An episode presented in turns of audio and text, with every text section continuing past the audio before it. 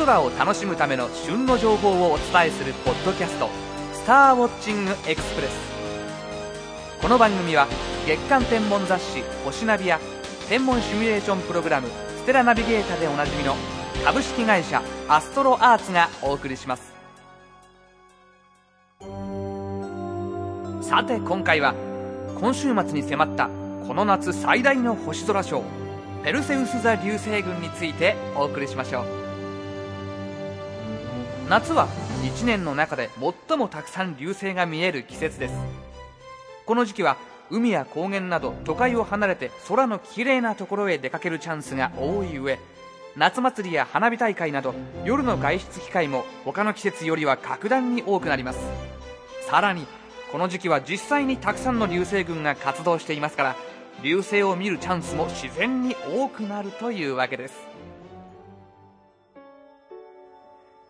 夏に活動する流星群の中でも注目すべきはペルセウス座ガンマ流星群です。毎年8月のお盆の帰省時期に出現する流星群で月明かりのないよく晴れた空なら1時間に数十個もの流星を見ることができます。今年の場合ペルセウス座流星群の流れ星が最も多く流れるのは8月13日の午前2時から4時頃と予想されています。月は12日の夜半に沈んでしまいますから流星群が最も多く見られる時間帯は月明かりの影響は全くありません。12日から13日に日付が変わる頃から明け方まで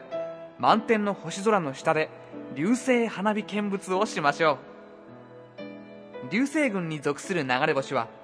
星空のある一点を中心に放射状に流れます。この中心となる点を放射点と言いますがペルセウス座流星群の場合放射点はペルセウス座ガンマ星の近くにあります。それがペルセウス座流星群の命名の由来で同じように獅子座流星群の放射点は獅子座にあります。さて放射点のあるペルセウス座は宵の頃には北東の空の低いところに姿を現しますから流星自体はその頃からポツポツと見え始めると思います。とはいえ先ほども言った通り夕方には月が見えていますから条件はあまり良くありません。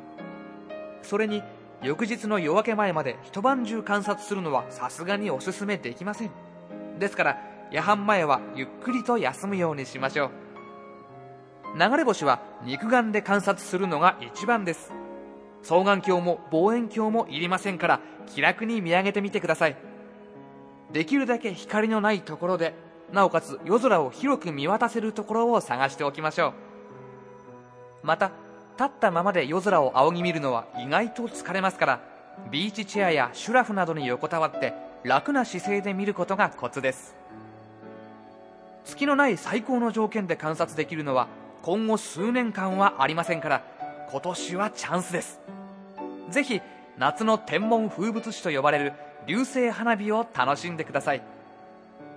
なおアストロアーツホームページでペルセウス座流星群特集を公開しておりますのでそちらもチェックしてみてください。イベント情報。8月26日から28日の3日間新潟県の胎内平駐車場で胎内星祭り2005が開催されます。これは50社を超えるメーカー販売店などが参加する大きなイベントです。また敷地内にある